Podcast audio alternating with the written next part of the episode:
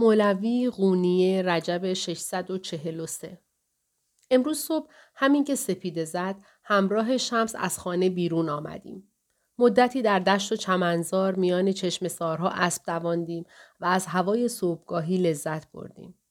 مترسک ها که نزدیک شدنمان را می‌دیدند از میان مزارع گندم به ما سلام می‌کردند.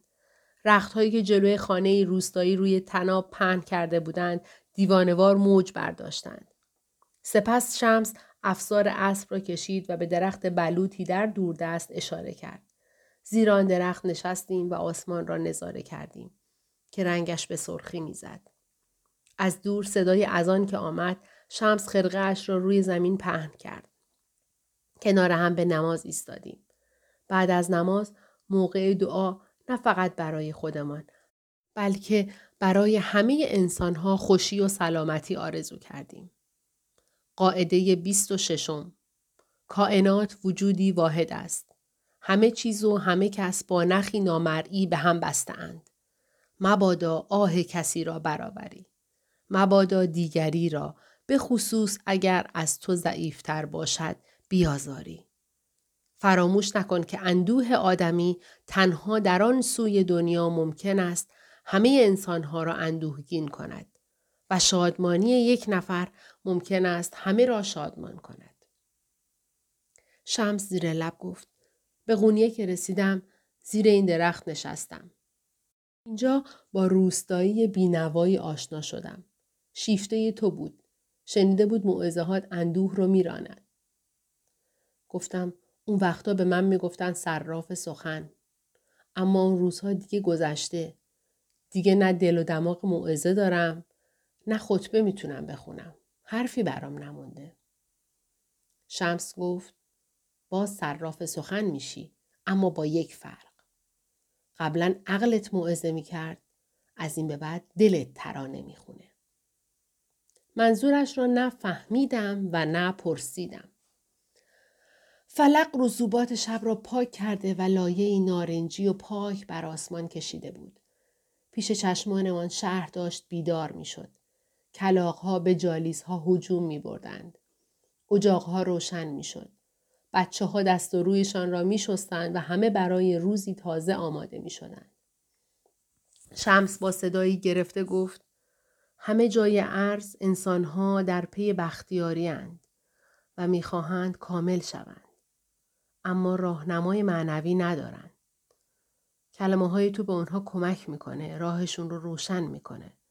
منم در این راه خدمتکارت خواهم بود. اعتراض کردم. چه حرفی است تو دوست منی؟ شمس بیان که به اعتراضم اهمیت بدهد ادامه داد.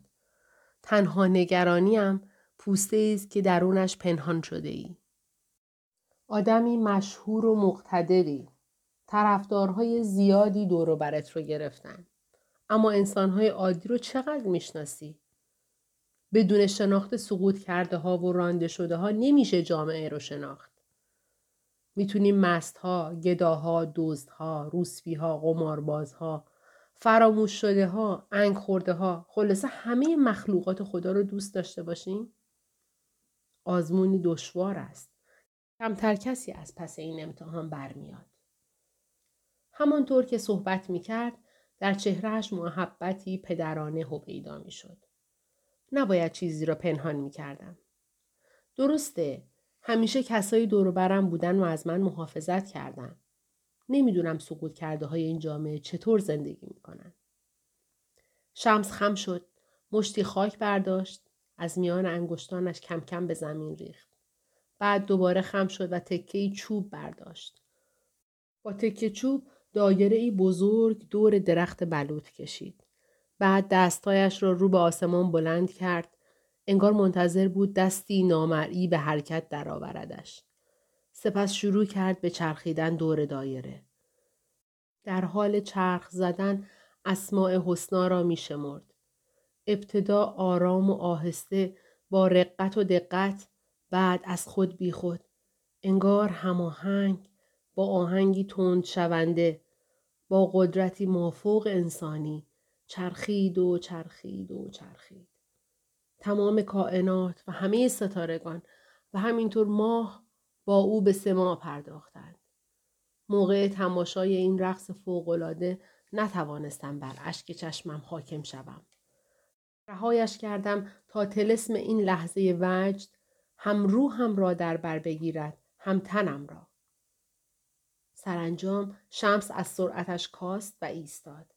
همانطور که بریده بریده نفس می‌کشید با صدای خفه طوری که انگار از غیب خبر آورده باشند گفت روزی می‌رسد که به تو شاعر عشق می‌گویند.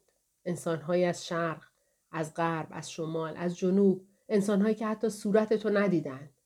از کلمات الهام فیض و جسارت خواهند گرفت. باور کردنش سخت بود. پرسیدم همچو چیزی چطور امکان دارد؟ نه با درس و موعظه با شعر. با شعر؟ آخه من شاعر نیستم شعر نمیگم. من عالمم. با علم و عرفان سر و کار دارم نه با شعر. شمس لبانش را مختصری جمع کرد. دوست من تو از بزرگترین شاعرایی هستی که تو این دنیا اومده و بعد از این خواهند اومد. حوصله بحث نداشتم. حالا گیریم حرف درست. هر کاری که لازم باشه باید با هم انجام بدیم. در این هنگام شمس سکوت کرد. خاموشی ایشوم همه جا را فرا گرفت. نگاهش را از من دزدید با اصرار پرسیدم چی شده؟ از چیزی ناراحت شدی؟ سرانجام به سختی. انگار که بخواهد اعترافی بکند لب به سخن گشود. دلم می‌خواد در این راه تا آخر همراهت باشم اما نمی‌تونم. وعده ای دارم. همیشه نمی‌تونم پیشت بمونم. باید برم. با دست باچگی پرسیدم این چه حرفیه؟ کجا می‌خوای بری؟ هیچ جا نمی‌تونی بری. شمس لبهایش را به هم فشرد و گفت دست من نیست. ناگهان بادی به سوی من وزید. هوا یک دفعه سرد شد. آن لحظه در آنجا موسم پاییز. انگار که با چاقو بریده باشندش به پایان رسید. از آسمان پاک و درخشان نم نم باران به رویمان باریدن گرفت در آن لحظه برای اولین بار این فکر که روزی شمس ترکم می کند و از پیشم می رود با همه تیرگیش از ذهنم گذشت. و این فکر چنان آزردم که دلم گرفت. سینم به درد آمد. انگار که کیسه کیسه بار بر پشتم نهاده بودند. سرم را برگرداندم. نتوانستم به چشمهایش نگاه کنم.